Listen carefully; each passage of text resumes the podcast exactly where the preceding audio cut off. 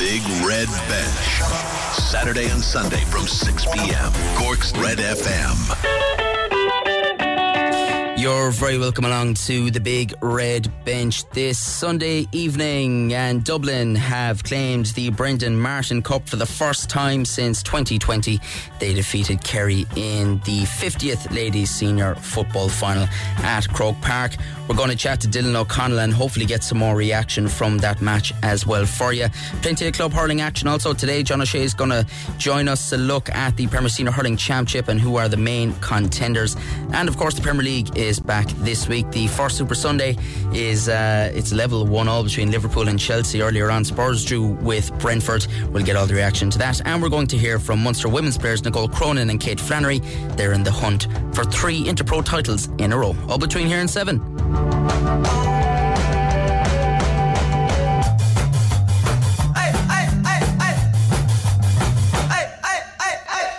You're listening to the Big Red Bench on Cork's Red FM. It's Aidan Lee here with you until 7 o'clock. 0868 104 106 if you want to get in touch with us. And uh, let's get an update straight away from that game in the Premier League. It's Liverpool 1, Chelsea 1. Guy Swindells is at Stamford Bridge. Won, Liverpool won. End to end stuff so far in this second half. And while perhaps the quality has dropped a notch since the first half, certainly the excitement continues to ramp up. There's been an excellent effort from uh, of one of the surprising candidates for uh, the strike, Virgil van Dijk, the defender, up from the back, but he curled a beautiful effort fractionally over the Chelsea bar. Uh, there was also Dia's free header that hit the chest rather than the hand after VAR had made sure of the Chelsea defender, and that made sure that uh, that was no penalty. Also, Chilwell, who's already had one goal disallowed, has had another excellent opportunity but fired it too close to the Liverpool keeper. It remains Chelsea 1, Liverpool 1.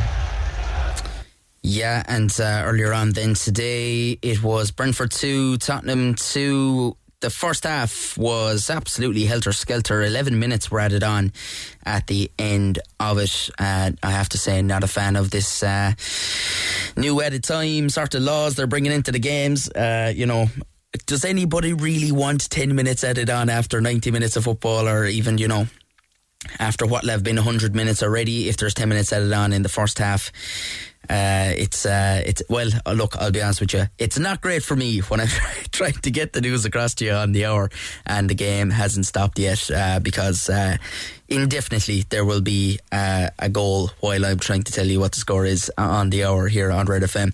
Uh, so yeah, not a fan of that. I really hope they do try to keep it. I mean, it was mental at the World Cup, and this is kind of what they're following. And uh, it's it's been crazy enough as well at the Women's World Cup, but that's what they're following. This new love, trying to keep the ball in play and uh, making up for lost time and all that. But uh, that's 90 minutes is a long time. Uh, and I would say, you know, five or six minutes each half of added time is more than enough. Uh, Katsove was at the Gtech Community Stadium to see that draw earlier on between Brentford and Spurs. It's finished Brentford 2, Spurs 2. Both sides will feel like they deserved all three points today with a thrilling first half countered by a calmer second 45. It's not the ideal start to the season for Tottenham's new manager Ange Postecoglou, who have been wanting to prove a point since the departure of Harry Kane. The visitors took an early lead thanks to a header from Romero, but it was cancelled out by a penalty from Mbeumo. The host then took the lead courtesy of Wissa, but a powerful shot from Royal drew the North Londoners level. Brentford impressed despite not having their star striker Ivan Toney. They'll be encouraged by what's to come. It's finished Brentford 2, Spurs 2. Yeah, Nathan Collins making his Brentford debut as well at the back. Harry Kane's uh, uh, Harry Kaneless Spurs. He's gone over to Bayern Munich. Uh, they lost the Super Cup last night. No, Kane came on as a sub, so uh, you know uh, everybody's jumping on the uh, Harry Kane course, but I don't think you could blame him for the result last night between Bayern Munich and RB Leipzig. Another transfer saga is the whole Chelsea versus Liverpool in terms of Moises Caicedo and Lavia from Southampton as well. I wonder will there be much said in the director's box today at Stamford Bridge, where after 69 minutes it's still one all. But uh, Chelsea coming in and uh, Liverpool of two of their midfield options, Liverpool's midfield is fairly it's fairly sparse at this stage. Um, Alexis Mac Allister is now the oldest midfielder left, uh, or well, outside of a, a Thiago Alcantara. He's 24, and I know they're in need of rejuvenation, but um, you know, getting rid of both Henderson and Milner in the one season might have been the smartest thing to do. Um, all right, we'll come back to that uh, if there's any goals and if there's any updates. Dublin are the ladies' football Ireland senior champions for a sixth time. They beat Kerry 18 points to 110 to win the Brendan Martin Cup in front of just over 45,000 fans at Croke Park. Hannah Tyrrell had a wonderful first half. She scored eight points in the opening period. I think four of them were from play.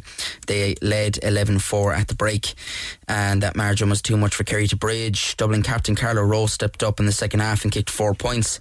And uh, unfortunately, thanks for this. Unfortunately, just like the men's team, Dublin have beaten Kerry and they're the All Ireland champions again after a three year wait. Exact mirror image. Um, we have a full time report here from Ashling O'Reilly, who was at Croke Park. Dublin are the 2023 All Ireland champions. Dublin 18 points, Kerry 110. Dublin led by seven points at the break thanks to Hannah Tyrrell's brilliance, kicking eight points in that first half. Kerry, they started the second half strongly, kicking the opening two scores from Niamh Carmody and Louise Ní Mhuircheartaigh to bring it back to a five point game. But Dublin, they quickly responded with two of their own from Kate Sullivan and Carla Rowe. Kerry, they just found it hard to match Dublin's intensity here today. With 42 minutes played, Niamh Hetherton came off the bench for the Dubs. She made an instant impact, firing over one from play and everyone was shocked to see Síofra O'Shea, the Kerry captain, coming off the bench after recently picking up an ACL injury. Louise Ní Mhuircheartaigh, she got Kerry back into the game, kicking 1 1 in the final minutes and kicked 1 7 in total. It was Hannah Tyrrell who picked up the player of the match and her first All Ireland title. Jennifer Dunne has been influential all season from midfield for Dublin and she's done it again today. Dublin's fitness levels have been very impressive, and they are the 2023 All Ireland champions. It finished Dublin 18 points, Kerry 110. Yeah, and Down won the junior decider. They defeated Limerick 1 7 to 8 points earlier on.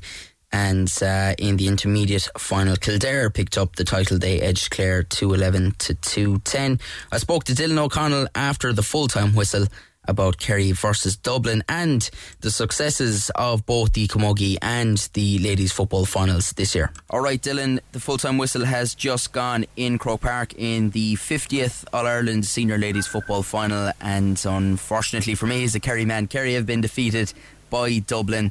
And uh, Dublin picking it up, uh, their first Brendan Martin Cup since 2020, and deservedly so, you'd have to say.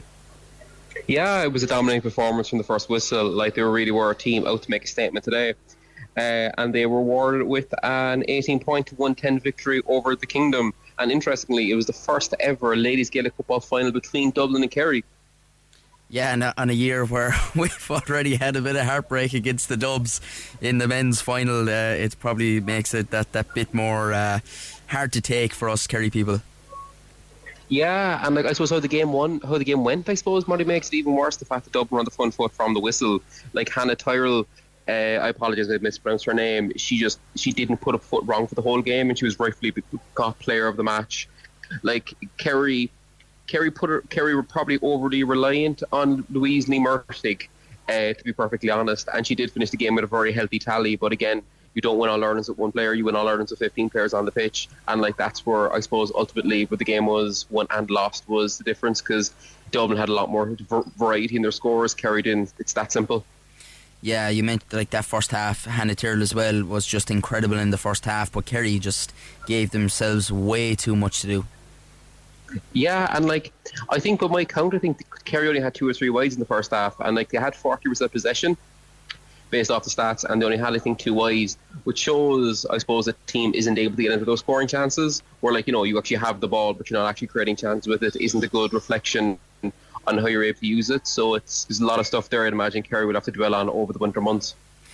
And you mentioned already, I presume she's nailed on to be Player of the Year, regardless of today. Louise Ní Mhuircheartaigh, she got the goal for Kerry with about four minutes left on the clock to bring it back to five points. Was it at that stage? Kerry get another score to make it four. It was too late though, but again, she's been incredible this season and stood up for Kerry as well, even in defeat. Yeah, and like it's it must be bittersweet. Like if she does get through the reward, the only national honour that she will have had herself with Kerry is the National League title. She lost the Munster final against Cork, and now she lost the All Ireland final. So it is still bittersweet. But again, that's sport. That's the way these things go. The Dubs as well to be back on top. You know, they, were so dominant for a couple of years. Meath came along and kind of knocked them off their perch now they've got back there again. It's great resolve from that group of players, isn't it? And Mick Bohan as well to get everything back together and to get back to the summit. Yeah, and like I think what people don't even re- realize as well is in the 2020 All Ireland final, uh, or is it 2021? It was the last Dublin final. Eight players in that starting 15 weren't in the starting 15 today. Um, there was two players just out of minor, so like it's Dublin. You, you know, sometimes you could have, you could have a team like you know you certain players are nailed on for certain positions, and like you know, there is a cycle of two or three years. This is essentially a new Dublin team, so this could be the start of a new cycle of dominance. Like they tore Cork apart in the semi final of the All Ireland, and like they, they made very late work there of Kerry, and this could be the start of something new now. After I suppose the last two years are probably like the start of a new cycle. And that's probably the more difficult thing as well to take from a Kerry point of view because it really felt like this group were the start of, of a cycle in their own right. Now, after two years losing two All Ireland finals in a row, um, you know, you, have got two men over the team as well who have put in a lot of effort. It's hard to go again, isn't it? Like so much commitment goes into training an inter-county team, regardless of the level. You know, Kerry certainly are at a crossroads after this. You feel? I think when it comes to the crossroads, I suppose it's you can look at it through ways. It could be an opportunity where like you look at your mistake to see where, where you went wrong, or you could look at it, I suppose, and just dwell on it. And like teams can show that they can come back from losing, like let's say two finals in a row. Just look at Cork and the Camogie, lost to Galway and Kilkenny, and absolutely trounced Waterford after taking path less travelled last weekend. Uh, by be uh, even if you look at other counties uh, or other teams, for example, who would have won like lost two or three finals on the back and then won one, it's just that little bit extra sweeter. Like if you look at let's say Blackrock when they won the county in Cork in 2020, there was a genuine output of output of emotion. But like with each loss, you find things that don't work for you. You find things that do work, and you can work towards them. So like it's I suppose it's the balls in Kerry's court. What do they do, and like how do they use this defeat constructively? Because they can use it as a point blank, and like you know, like look, let's get rid of the management team. Let's let's get rid of players. But no, but like you could do that, but then you're starting square one next year, and it could be a new game plan, new way with new way to play football. And straight away, then you're fighting uphill battle once again against very established teams like Dublin, who just got with a young squad uh, their first taste of uh, an All Ireland title. Yeah, Darragh Long and Declan Quill have certainly, if they do go after this year, they've left that Kerry team in much better shape than what they found it in and turned them into real contenders. Um, at the final itself, incredible atmosphere, wasn't it? Great crowd. And I think both finals, both the ladies' football and the Camogie finals, have been real successes this year. And obviously, they seem to get bigger and bigger every year. They break more records every year. It was really great yeah. to see this year, wasn't it? Yeah, it was really great to see. And it just kind of shows the general consensus across women's sport and like I really hate how like every year we fall into the same pit trap and say, oh, it's really good, it's growing, it's getting more exposure, it's growing. But it is. That's the honest God truth. Like if you look at the crowds, the crowds are going up. There's more and more general people, and like you always have that core group who go to the finals every single year. But it's about getting away from the, that. It's about getting to the general consensus, the general population who would only concentrate solely on, let's say, the double men's team. Now getting to taking both teams, and you can truly see that and like I know this is slightly off topic, but there was a video yesterday went on via the line of a flight that had I think nearly the entire flight watching the Australian women's game against France in the Women's World Cup, which kind of shows like how women's sport now is considered. It's it's total it's near it's coming to that stage where it's just equity with, uh, with men's sport, which is fantastic. And we're I reckon about ten years away from sellout all Ireland camogie and ladies football finals, which is fantastic. Yeah, and even the spread of the crowd. Let's say when I was younger, I I often remember uh, let's say the, the ladies football club at home, they would go off on a bus to, to the game, etc. You know, you'd have the, the girls clubs going to the games, but today they shut around the crowd. It's a mix. It's boys and girls um, that, that are there as well. You know, so both both sides of the clubs are going to the to the finals as well, which uh, obviously, you know, that's going to go down through the years, and in 10, 15 years time, both genders will be going to both uh, to both finals as well, which is good. Yeah, and like when the camera went full time, it went to two boys in the in, yeah. in, the, in the stand, and they were going mental celebrating the fact that Dublin won the All Ireland. And that shows they don't see it as oh this is the ladies' version. They don't see it as this. They just see it as they're watching Dublin. That's yeah. it, which is the way it should be. Whereas, like I'm, I suppose I'm one thing I read I don't like is people like not like use it. Oh, it's Liverpool's women's team. Like it's just Liverpool full stop. It's just like it's Shelbourne moved away from the League of Ireland. They just refer to themselves as Shelbourne. That's it. And it was it just showed today where it's a bit like we should make it about like oh no it's got a, like it has a very young support attached to it where it's like you know it's, they will grow up it will filter through and you can see today with those boys in the front of a stand they were going mental just was Dublin one that's the way it should be. Absolutely, yeah, it was certainly great to see. Dylan O'Connell, you're a very busy man, so thanks a minute for joining us uh, to look back on the final. Oh, brilliant. Thank you very much, Aidan. Yeah, thanks to Dylan for giving us his time. He was doing updates on the game, and uh, yeah, it's uh, it was a really good final, and uh, came across on TV as well. You get that extra bit of excitement, don't you, when the crowd really are up for it? It's great to see the flags as well in the stands. I always think that's uh, that's where maybe the let's say the the All Ireland men's football final we don't see enough kind of colouring flags anymore, and they're banned out of. Like, I don't think you're allowed to take a flag into the hill. Technically, I know some people do get away with it, um, but they should be allowed to take flags in the games. You know, um, looking back at all finals, you always see all the flags waving. The colour, the stand looks like it's alive. Um, so it was great to see uh, today. Um, elsewhere, it's uh, still Chelsea one, Liverpool one. We have an update from Stamford Bridge from Guy Swindells. Chelsea won, Liverpool won after a thrilling first half with uh, two goals, two disallowed goals, and plenty of other efforts getting close from either end. It's been a little bit after the Lord Mayor's show in the second half. Both sides have battled away well, but they've rather managed to negate each other, and the entertainment factor has probably dropped a little. There has still been the odd chance, uh, but at the moment, it's the chance of the substitutes to try and uh, bring a bit of vim and vigour back into this match with both teams making changes. Chelsea won, Liverpool won. Tomorrow evening, Manchester United take on Wolves in their Premier League opener. I'm um, not sure if you, uh, if any of our listeners or if uh, any of the uh, members of the Big Red Bench Fantasy League, uh, if anyone's tuning in, um, who's in the lead here? Uh, I'm just trying to pull it up at the moment. I wouldn't be massively into the fantasy, I have to say. I, I can't. I, w- I will probably lose interest after two months, if not after two weeks, depending on how those first two weeks go. Um, it just I'm more of an NFL uh, fantasy uh, man when it comes to it. Cian Swanton is top of the league at the moment. Uh, easy come, easy go. Uh, good name to be fair. Uh, 76 points for him. I think I have about 45 points. Um, so, you know, I mean, I, you have to pick Haaland. If you don't pick Haaland, you may as well forget about it. He got 26 points. Obviously, uh, getting two goals against Burnley.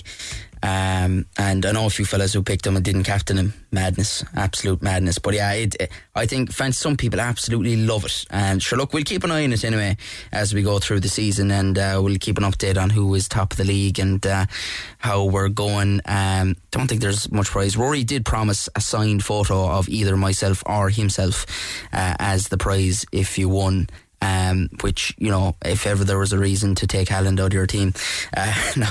But uh, yeah, we'll keep an eye on it. It's uh, it's it's a bit of crack anyway. Uh, sure, uh, why not? Um, all right. Elsewhere today, Celtic were in action. They overcame Aberdeen three one in their game in the Scottish Premier League and uh, obviously Brendan Rodgers back at Celtic. It, they've gotten off to a pretty good start. Um, and you, things aren't going great for Michael Beale at Rangers either, so you'd expect Celtic to win this title pretty handy again this year, wouldn't you? Here at home, um, underway in the next 10 minutes in the League of Ireland Premier Division, Derry City welcome Drogheda United to the Ryan McBride Brandywell for a half six kickoff. Drogheda still a place above Cork City. Are they? Within, you know, touching distance of City anymore after that draw on Friday night. We're not sure. Look, obviously, Derry City beating them this evening would help that cause. Um, but Drogheda United, I, am sure they'll be looking back at that result Friday and uh, they'll be probably, uh, you know, letting letting an old sigh out and. Uh, uh, taking a breath because uh, it takes a bit of pressure off them, doesn't it? Going away to Derry City is never an easy task, especially when Derry are in such good form um, and have such a strong team as well. Uh, so half six kick off there. Also in football today, Roberto Mancini resigned as manager of the Italian national team after five years in charge.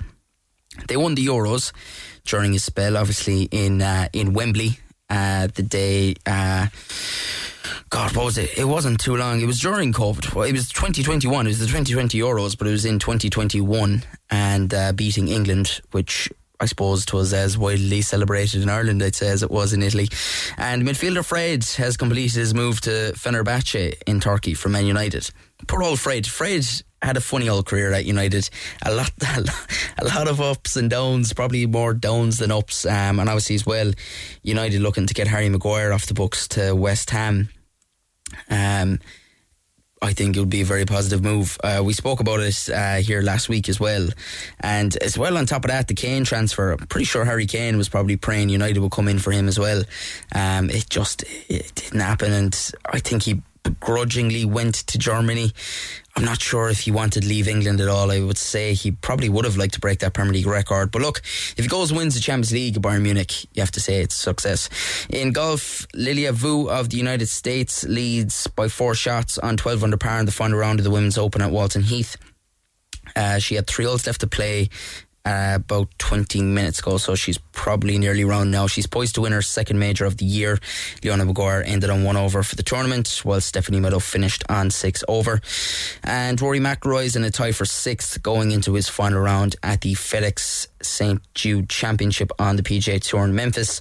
He's nine under par, five shots behind the leader, American Lucas Glover. All right, plenty of action in the Co-op Superstores uh, Hurling Championship. Let's start off with the Premier Senior Hurling Championship. In Carrigtwohill, it ended Glen Rovers 113, Midleton 319. That means Glen Rovers are out of progressing through to the knockout stages of the championship. They will face uh, Bishopstown for you know to avoid that relegation playoff. We'll speak about this with John O'Shea after the break, and uh, we'll hear who he thinks is going to go all the way and win it as well. At full time, it ended Charleville 17 points, Erin's own 17 as well in Mallow. In the Premier Intermediate Hurling Championship, Carrigaline lost out to Éire 219 to 314. It ended Dungourney seven points, Castlelyons 117, and at the break it's Kilworth 1 8, Castlemartyr 316. In the Intermediate A Hurling Championship, the double header at Páirc Uí Rinn in the first game, it was Blackrock 119, Sarsfields 116. In the second game, it's uh, it ended Aghabullogue 222, Youghal 114. Uh, Kildorrery lost to Mayfield 316 to 21 points. And earlier on, Ballygiblin beat Cloughduv 119 to 212. Um, approaching 90 minutes at Stamford Bridge. It's Chelsea 1, Liverpool 1, 86 and a half minutes gone there. Um, yeah, I don't, I don't know about what to make of these two sides. They're probably vying for fourth spot, would you say? Themselves, Newcastle. You, you'd have to say that United, Arsenal, and City they'd be the favourites for the top three. City are going to win the league, so I don't think there's much fear there. Um, be interesting to see if United can overtake Arsenal maybe in, in the pecking order. That I think that would be maybe the biggest, you know, battle of the season so far, and maybe where the interest might be for the uh, for the neutral. But other than that, you have to say it's probably going to be a bit of a procession. Um, all right, coming up after the break, we're going to hear from John O'Shea. He's going to give us a rundown on the uh, hurling championship, the Premier Senior uh, Hurling Championship. We're going to pull up the uh, groups as well, the standings of the Intermediate A and uh, the Premier Intermediate and uh, tie up any loose ends of results we have there as well. And we're going to hear from two Munster players who are vying for a third uh, Interpro title in a row. We're going to hear from Nicole Cronin and Kate Flannery. They were speaking to Jeremy McCarthy during the week. They did win their opener last night against uh, Ulster, so they've gotten off to a good start. And we're going to hear all about the camp and uh, the uh, new additions to their coaching staff as well for the season. Don't go away. Missed the show? Grab the Big Red Bench podcast at redfm.ie. Cork's Red FM. Missed the show? Grab the Big Red Bench podcast at redfm.ie. Cork's Red FM. You're very welcome back to the Big Red Bench here on Cork's Red FM. It's Aidan Lee here with you until 7 o'clock. 0868 104 106 if you want to get in touch at Big Red Bench on Twitter. Bit of a helter skelter end here at Stamford Bridge. Liverpool were appealing for a penalty. Um, a couple of, um, unless they were showing one from earlier on in the game, they they nearly had a penalty shot here. Uh, five minutes added on, so not too bad now by the timekeeper this time. Ninety one minutes, uh, one all. It started like it was a great game. It just really has petered out, as we heard from uh, from Guy Swindells earlier on. It just has petered out big time in this second half, and not a great amount of quality. You know, like it's, it's I, I was interested to see what Alexander Arnold was going to do, and he's played more of a right back spot than he's probably played in the last year for Liverpool. Even though I was certain he was going to move into midfield today, um, Alexis Mac Allister is kind of floating around there, number six, looking to pick up the ball. Like Curtis Jones and stuff inside there, which I can't see him uh, doing much, to be honest. Uh, Luis D, or uh, what's his name here? Darwin Núñez. He's got the ball here, goes for a shot and just curls it outside of the post and wide. He's looked a bit more lively. Jurgen Klopp now is trying to get into it. He's doing that weird sort of grin where his teeth are going wonky. Um, it's out for a corner here, so chance for Liverpool laid on maybe, maybe to steal three points at Stamford Bridge. All right, we're going to uh, stick with the hurling now. I spoke to John O'Shea just before we came on air about today's uh, results and the weekend results and how it's going to shape up for this year's Co op Superstores Premier Senior Hurling Championship. All right, delighted to be joined on the line by John O'Shea to look back at a big weekend in the Co op Superstores Hurling Championships. John, um, great excitement over the last couple of weekends, and uh, the hurling hasn't disappointed at all, has it? Um, even today already, we already have a, a, kind of a view of what the championship is going to shape up like. Um, but the, the, standard and the excitement, I imagine, has been uh, top class for club level. Yeah, it sure has, you know, and um, again, it probably it's probably even one of the one of the best things that the the county board and Cork have done over the last couple of years has been the you know in terms of the championship as a whole. You know in terms of the restructuring in the group stages. You know they're nearly every game has something nearly riding on it, and they're they're they're good. They're kind of decent quality games as well. And like and even the, two games in, like the things are kind of shaping up very nicely. You're, you're and it's still early days, but you're kind of you're getting a kind of bit of a glimpse of maybe who some of the main runners and runners and riders are going to be in terms of who could challenge for the for the main for the main silverware come the end of the year, um, and the county title, and then also obviously in terms of the headlines, well, obviously one of the big hitters. Is, uh, obviously, it was probably conceivable with the with the way the group phase was going to turn out that when you have Blackrock, Midleton, and the Glen um, all in one group, like your three can't fit into two, and it looks like uh, even at this stage, they would um, the, the, obviously the obviously only having to play for their, their final game now to avoid um, a relegation playoff. But um, yeah, yeah. in terms of their, their greater aspirations, like um, this this is in a position that um, they, they would have wanted to be in after two games in the championship. Exactly, yeah. It's like I suppose the draw it was difficult for Glen Rovers, and they're I suppose they're kind of they're trying to obviously they won the Division Two Red FM Hurling League, and they haven't had a great time of it in, in the championship over the last couple of years the draw was always going to be very difficult for them, wasn't it? Blackrock and Midleton, two big hitters in their own right, and they're the ones that are going to go through. Their game is going to decide who goes through in top spot and possibly that automatic semi or the automatic uh, quarter final spot or semi final uh, spot. Am I right in saying um, who that's going to be? So it's uh, sh- it, like it is a great format. It gives us some great, great games, and even like Glen Rovers, that could be a dead rubber, but it's not because they're playing to avoid the relegation.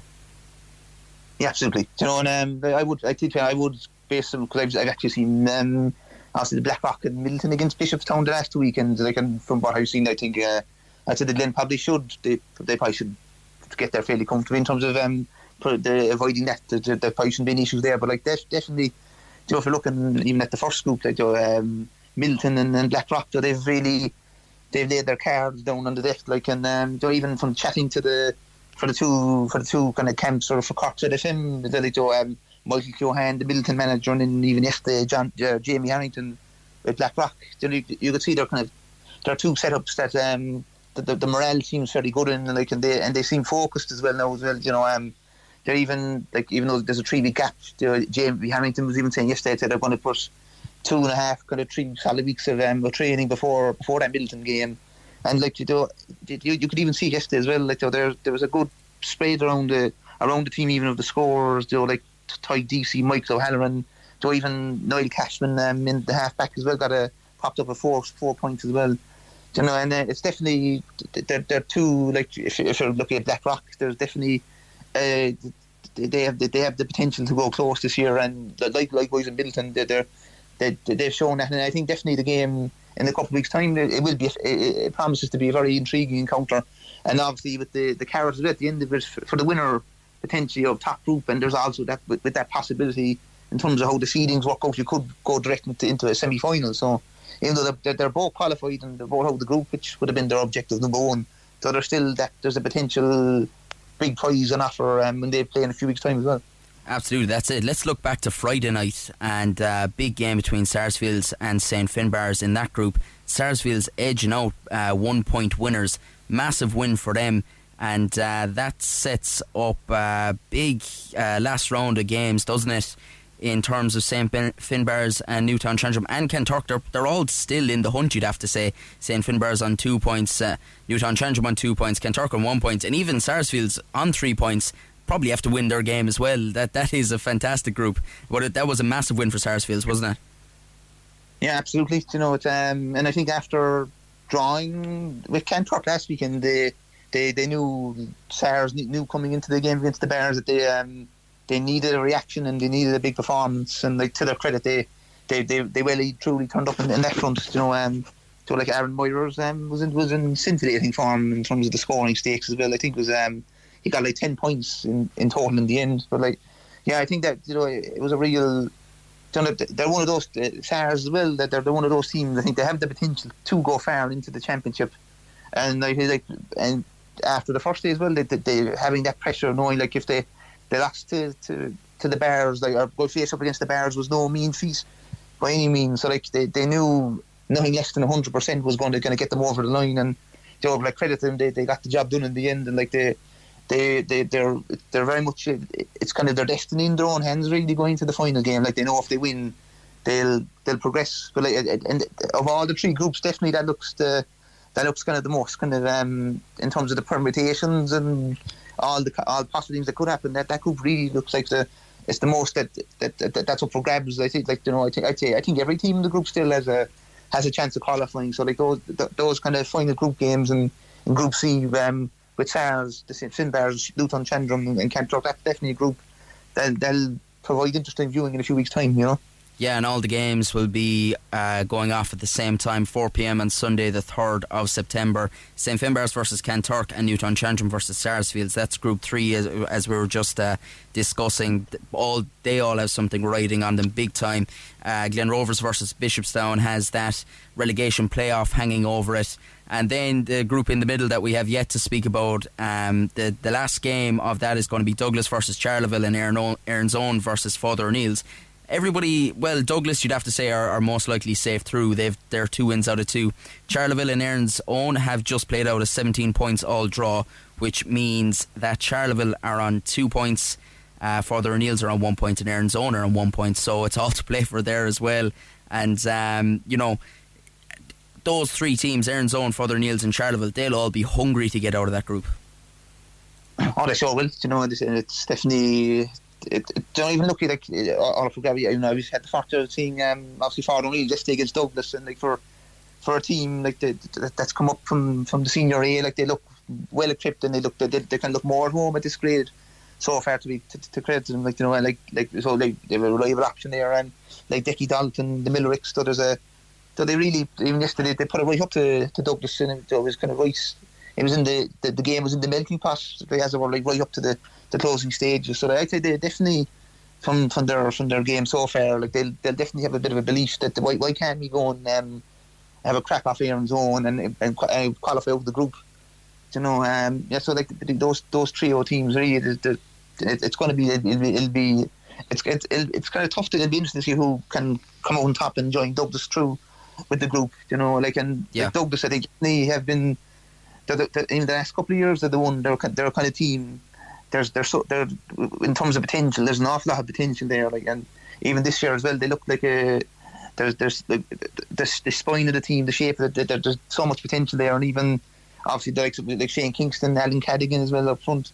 They, they, they, they're another side who, you know, they they've, they've probably they, have gone. They, they're, they, people have probably predicted could be there thereabouts, and now like like they're into, into the knockout stages. Like the, I think the questions will be when when they get into the knockout stages and maybe the quarter, if they get to a quarter or semi final, like um, like can they make that extra step? yeah, Um, they, they'd love to get straight into yeah. the semi final, wouldn't they? Because they've had a lot of quarter final heartbreak over the last couple of years. Oh yeah, that, that definitely. You know, I think I think if you can go to the direct route as well as possible, then you have to like if you look at like look at the if you look at kind of the the, the, the caliber even the, of the team like who who you could face in a quarter final like if, if you go through the like you you, you, you could be being like a black depending on what goes the final day like you're you're going to be playing a team like potentially like a SARS or a Finn Finbars or a Midleton or don't even look at the tables the way they are at the moment so like yeah, I think if you there's there's a lot of minefields there that, that can be avoided if you can go, to the direct route. So I think definitely in terms of Doug, that's why I think even from a Douglas perspective, even though like they that they're home and hose in terms of qualifying from the group, there's definitely probably there- there's that kind of um, a motivational factor going into the into their final game against Charleville. Absolutely. Just to finish up then, uh, from what you've seen so far, I'm going to ask you to pick out your favourite for the championship from the uh, couple of rounds that have been played so far. Who do you say from here is going to go all the way and win it? Um, it's really, I think I, I some I say I, I kind of I kind of have a good kind of see. I know even they they kind of came out on the receiving end against last year. I, I kind of think that if it comes down to the comes down to the crunch, I kind of think the Bears could um could be they could be there thereabouts again, and the. In terms of go up to bring the silver, like even if you look at the team as a whole, like the, like Ben Cunningham knows, um, he put up an outstanding tally the last as well in the forward line, you know, and then obviously Damien Cahalane, uh, uh, Jack Cahalane. Um, so I think this right across the whole team that there's, so they, they, they kind of seem like they, they, they, they could go close again, and like, so it's kind of a toss of a coin really in Yeah. terms of a, a couple of teams that are there. But like, I, I still have a, an ink. If I was to call it now, I kind of fancy the. The Bears to go all the way, but like, so I, I could very easily, you know, it, it, it, it wouldn't surprise you in the slightest if a, if a Blackrock or even a Douglas or a Midleton or a SARS. So that's, that, that's the intriguing thing with the championship. The way like, I think when, when you get to the knockouts, it's really like um, I think it's, it, it's like a real kind of a you cut with a fine cloth in terms of the difference between the between the sides. So like it's you know it, it could really go a number of ways really to be honest. But like, if I if, if I had to kind of edge it one way, I would probably would go um, the Bears. Yeah. Yeah, I picked St Finbars at the start, and if it's not St Finbars, I think it'll be one of Blackrock or Midleton. Uh, so yeah, we're all sitting on the fence here anyway. Uh, look, brilliant stuff. It's been excellent so far, and uh, obviously switching back to football next weekend, we'll have all of that on the Big Red Bench as well. John O'Shea, thanks a million for joining us on the Big Red Bench. Sure, thank, thank you, Ian. Yeah, thanks to John for uh, tuning in and uh, for uh, going through that for us. Obviously, the hurling now takes a bit of a break and uh, we go into the football. And obviously, the football is nicely poised as well. Let's have a look at the Premier Senior Football Championship, the Bon Secours Premier Senior Football Championship. So, in Group A, it's uh, Clonakilty top with two points, Carbery Rangers and Castlehaven both with a point after their draw on opening day, and Valley Rovers uh, in search of their first points this weekend. Excuse me. Um, so in that we have Valley Rovers up against Castlehaven and Mallow up against Douglas. Um, or sorry, Valley Rovers up against Castlehaven and it is Carbery Rangers up against Clonakilty. So Clonakilty can book their place through to the knockout stages with a victory or even a result you would have to say would put them in good stead. Carbery Rangers and Castlehaven and Valley Rovers all in need of results obviously to stay in the hunt. Um, a loss for Valley Rovers obviously this weekend would put them well and truly behind the eight ball. In Group B, Éire Óg face are in Group B, Éire Óg and Nemo Rangers are joint top on two points each. Ballincollig and Carrigaline are in search of points this weekend. And uh, let me see here, Éire Óg and Éire Óg face Nemo Rangers. So it's a big, big clash. The winner most definitely goes through out of that. And uh, in the other game, it's uh, Ballincollig versus Carrigaline. So they'll be looking to pick up the points and then put pressure on whoever comes out of the wrong side of Éire Óg versus Nemo Rangers. And finally, St. Finbars are top of Group C, heading into their joint top of Douglas, heading into the second round. Both on two points. Mallow and St. Michael's looking for their uh, points, their first points. St. Michael's, the new team up, of course, Senior A champions in 2022. They face St. Finbars on Friday at Páirc Uí Rinn. That's at half past seven. And Douglas face Mallow on Saturday. So it's all to play for, just like the hurling as well. We'll have a good uh, outline of how that is all going to go um, after the rounds next weekend. And we'll have all the reaction on the bigger bench All right, um, full time between Chelsea and Liverpool. It ended in a draw at Stamford Bridge. Here's Guy Swindells. In the last seven matches between these two teams, it's always ended in a draw. This one no different after Luis Diaz gave a rampant Liverpool at the time the lead in the 17th minute. He was set up by Mo Salah, who could and probably should have had a hat trick. He saw one effort cleared off the line, hit the bar, and another goal disallowed. But after on his debut, Axel Disasi equalised for Chelsea. Then the Blues were right back in it. Chilwell himself having a goal ruled out for offside. First half excellent, second half not quite so much to report. Although, interestingly, I'm sure both managers will have views on their new signings, most of whom did well. Chelsea won, Liverpool won. Yeah, one all draw in the end, of course, and. Uh, what does that mean for the Premier League table early on? Uh, as far as I know, yeah, it's Newcastle and Brighton joint top of the Premier League on goal difference, and then Man City are on third, Arsenal fourth, obviously all in three points. Um, so six teams, uh, only six teams won their first uh, op- their opening game. So Fulham sixth, Crystal Palace fifth, Arsenal fourth, City third, Brighton second, and Newcastle first. And United then obviously the last team to go out tomorrow night against Wolves at home. You'd be hopeful for a victory if you're a United fan, and uh, to see uh, maybe Mason Mount and uh, Onana, the goalie. He got chipped in pre-season last week, which wasn't great. It's to be expected, though.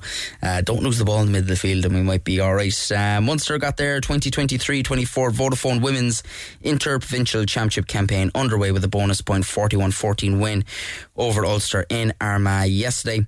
Next up for Munster is the visit of Connacht to Musgrave Park on Saturday, August 19th. During the week, John McCarthy was speaking to Munster captain Nicole Cronin and Munster number 10, Kate Flannery. We are absolutely delighted to be joined by two of those Munster senior players, the captain, Nicole Cronin, and also Kate Flannery, as well as our regular Munster women's rugby expert, Wendy Keenan. Nicole, uh, you're very welcome to the Big Red Bench. How are you? I'm good. How are you, buddy? I'm doing all right, buddy. I'm doing great. It's lovely to talk to you. And thanks for taking time uh, to talk to us. And Kate Flannery, thanks very, very much for joining us as well here on the Big Red Bench. How are you? Good, thanks. Thanks so much for having me as well. It's great to talk to the two of you. And as ever, we can't do a Munster Women's Rugby segment without our resident Cork's FM rugby expert, and that is Wendy Keenan. Wendy, how are you? I'm great, Sarah. Thanks a million. Delighted to be back and kicking off our season at last. Yeah, kicking off in a big way with two players here on the show. But before we talk to those two players, uh, Wendy, I mentioned on Saturday, August the 12th, Munster away to Ulster in the Armagh Rugby FC grounds at 3 o'clock. In round two, Munster will host Connacht at Musgrave Park, which is fantastic, on August 19th. And then the third round on August 26th, Munster travel to Leinster uh, in Energia Park to take on Leinster in the final round ro- of the round robin games. But you have news for us about the finals and where the this year's interprovincial championship finals will take place. Yeah, Joe, we're absolutely delighted. We're going to be hosting them in Musgrave Park on the 2nd of September. so, unexpected news. I think we all thought we'd be going to Dublin, but um, absolutely, look, it's wonderful. It's it's an occasion for us to showcase, you know, uh, women's rugby, you know what I mean, in our, our, home stadium. So we're really looking forward to it. And a lovely opportunity for the clubs to come and support and see the girls playing, but also to kick off their own stadium and bring their minis, 14s, 16s, 18s, uh, you know what I mean, along to the matches. It certainly is. It's another good news story for Munster Women's Rugby. Now, Nicole, as captain, we can't preempt anything here, nor, nor do we want to preempt anything because you've got three tough games to get through first to get that opportunity to play in the final at Musgrave Park. As captain, how proud are you to lead the province uh, looking for three in a row? Um, I've had an awful lot of incredible moments in my life, and leading Munster is 100% up there. Um, leading Munster out is just a different kettle of fish. It's it's actually life, but it, you have a job to do. Mm. You have to get out there. You have to do it. And as Wendy was saying, like we have a target on our back, and for a very long time, I didn't know what being hunted was, and I actually quite enjoyed the situation. I'm like, everyone's after us, and it's an absolute joy. Yeah.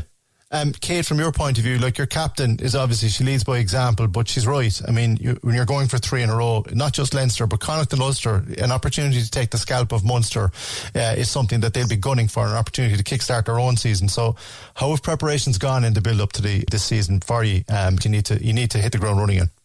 Yeah, no, it's gone very good. Uh, we started off our season with a bit of pre-season doing more so fitness, but in the last three weeks we've been really preparing for the match. And as we did, as we were successful last year, we just want to build on that. So we want to be even better this year, more clinical. Because although we were successful, there was parts of the game last year that we can work on. So we just want to bring our game to each of the provinces and take each game as it comes. Yeah, and that's really the, the most sensible approach. And you were telling me just before uh, we started recording, like some of the people that are on the sideline for months of this year. Obviously, you've got Niamh Briggs and Fiona Hayes there, but the likes of Ian Costello, Sean Cronin, who our captain might or might not know, we'll check with her there in a second, and Ian Keatley.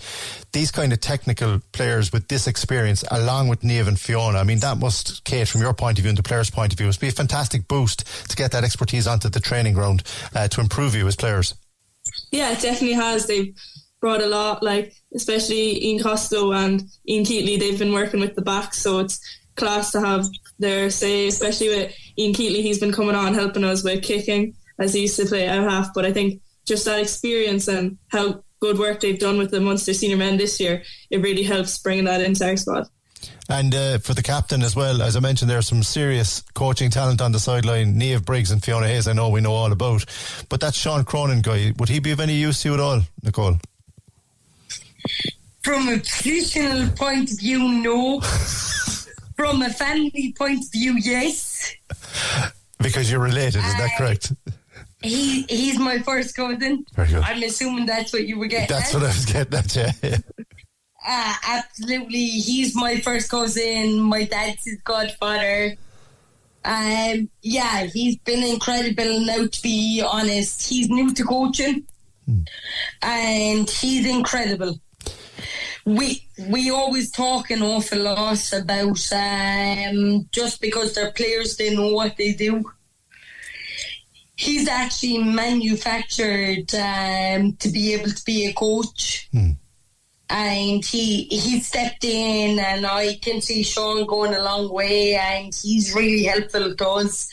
Even from a backline point of view I'm pretty sure he was the fastest back for a very long time but um no it, it's incredible I love the fact that we have Kazi I love the fact that we have Sean Cronin and Ian Keatley and Tommy O'Donnell they they add everything and I think they're going to be the reason we get three in a row. Okay, okay, bullish, bullish. Well, we'll keep the predictions for the end of the of the interview now, but it's good to know where we're heading with it. And just on that, Nicole, I mean, is that freshness compared like what you've had for the last two years? Is it important that you keep having new voices come in at this time of the year to keep things fresh and to keep people on their toes? Yeah, absolutely. If I was to be totally honest, um, sometimes voices get dead, and sometimes you just get a little bit tired listening to the same voice. And we had great two years with Matt Brown and Mike Story and you've Briggs, and I know Briggsy is still involved. But like we have new voices right now, and they're changing the way they're making the men's game come into the women's game, and it's a little bit a little bit different. And we appreciate what the lads done prior. But when you're looking for three and row, you need to be a little bit ruthless, hmm. and having men's coaches is a little bit different, and the change of voice is different. Briggsy is still Briggsy. So, yeah, it's it's very different. Yeah, it sounds like it- it's been a freshness. I think that's the key thing for Munster heading into this that you've got those new voices, new ways, and new techniques. It's going to help you. Um, at senior level, Kate Flannery, you're like Nicole. You've come through the Munster pathways. It's something we talk a lot about with Wendy um, here on Cork's Red FM's Big Red, ben- Red Bench quite a lot. But as a senior player now in the Munster setup, you know, and an Irish, um, uh, I should also mention an Irish under um, a 20 under international. Talk to me about the pathways because a lot of young girls that listen to this show want to know what it's like and want to know what's involved coming through the pathway as a young girl right the way through to senior. It's obviously worked for you, but a, a lot of hard work, but a, a worthwhile venture. Yeah, so I started uh, playing with Fethard when I was younger. I'd say I was about 10. Started with the girls' team there. And then the first step was I joined the under 17. They had a Munster development squad. So we started training outside just our club. And like that in it was such a big step for us all. Like the first time playing at a higher level. And then from that, the next summer, they started the under 18 intros, which was really good because we got a chance to play like put our all our training into practice and we played each of the provinces, which is a huge opportunity because we got to see the level of each province other than ourselves. And then from there, after playing with the under 18s, I joined a senior club with UL Bohs where I'm playing now. And from there, got the chance to train with the Munster senior team. And I think the in, the up along was so important because it's important from a young age to know what it's like to like represent your province. Like we got to learn like what you have to do, the values, and we got to step up to that level from a young age. So I think that really definitely helped. Because even talking to some of the older girls who started, who were on the squad who started playing later, they said they never got to ch- the chance to play Munster at a young age, and they said if they could go back, they wish they got that opportunity. So I'm so grateful that we did get the chance to play at that level so young.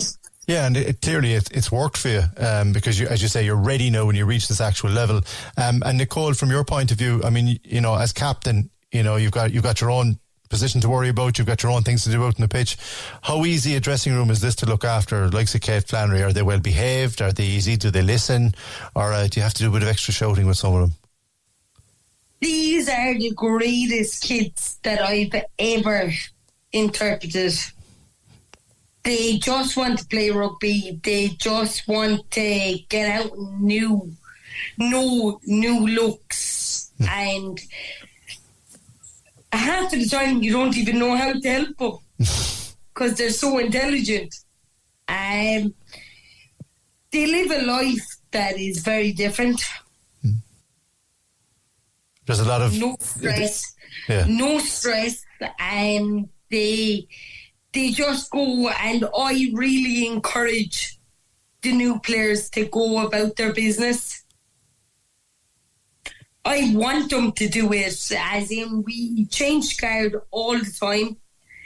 Um, Kate Flannery is now the new person that's going to change guard. Okay. Kate, how do you feel about that? You're being put on the spot there now. You're, you're going to be the game changer. Should we be talking to you? Is that your new nickname, by the way?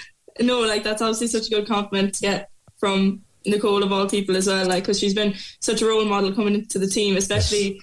like I can look up to her in my position and everything, and it's just it makes it so much easier to come into this environment when the people you're looking up to are so welcoming and nice and there to help you. So I think it's definitely down to the older players for making us feel welcome, being able to express ourselves on the pitch. Yeah, and it sounds like it's a very settled camp. It sounds like a camp that's been through a lot of preparation with all the new voices alongside Niamh Briggs and Fiona Hayes, as we mentioned, Ian Costello, Sean Cronin, and Keatley, just to name a few. Obviously, preparations couldn't have been any better for you, and it's important that they were because you're travelling to Armagh Rugby Grounds um, on August the 12th to take on Ulster. Now, this is a new venue, Kate, for Munster to take on Ulster in, but um, does it really matter where the game is? I mean, you've got to be honed in on your own job and just get the get those points on the board more than anything else. Yeah, no, I, I agree. I don't think we should let the where it's on affect us if it's home or away. And as we know, we've such a good following. Like I'm sure there'll be loads of Munster people there to watch. It'll be new because I don't think I've ever played in Armagh before. So yeah, we're just excited. And as I said, we're just going to focus on our job and then see what happens see what happens. We'll leave the final word to the captain. Um, I think I already know the answer to this, but uh, how? Uh, what do you? Obviously you want to get get off to a winning start, but to win three in a row would be something extra special. It'd be historic, uh, Nicole. But I mean, you don't want to look beyond the first game, but you seem quite bullish about Munster's chances this year. Is that correct?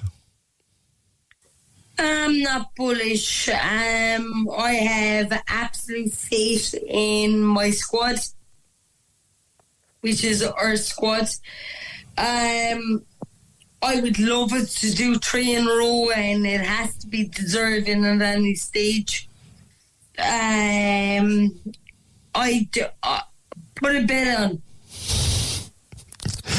You, you see, okay, so on Munster, obviously, so we're going to keep, we're going to hold you to that between here at the end of the championships and we'll get you back on, hopefully. Yeah, and it was the perfect start for Munster as well. They did pick up their first win in that game against Armagh. It was a 41 14 win, and uh, yeah, starts their quest for three in a row off. And uh, uh, Nicole Cronin certainly very confident that Munster can do the business. Um, all right, we heard earlier on it ended Chelsea 1, Liverpool 1, both goals coming in the first half. Luis Diaz handed Liverpool the lead in 18 minutes before new Chelsea signing Alex Disasi levels 8 minutes before half time. Liverpool's Trent Alexander Arnold says it was a satisfactory result. Uh, we knew they, they had a, a, point to prove today after probably a really poor season in their books.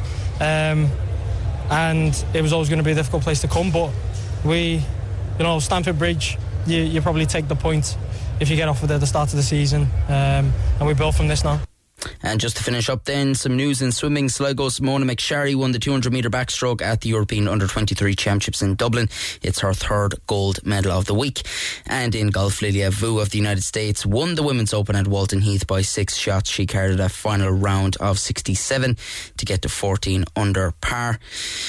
It's her second major of the year, and Rory McIlroy is out, of course, in the St. Jude Championship. He's uh, he's nine under par after his first hole in the final round round. American Lucas Glover holds the lead on 14 under par, and that is it for us. We're going to be back next week from 6 pm on Saturday and Sunday as well, of course. And of course, Jeremy McCarthy, who we just heard from speaking with the Munster Girls, is going to be back on Thursday with another Women in Sport podcast. Sport podcast. Green on Red with Mags Blackburn is on the way next. The Big Red Bench.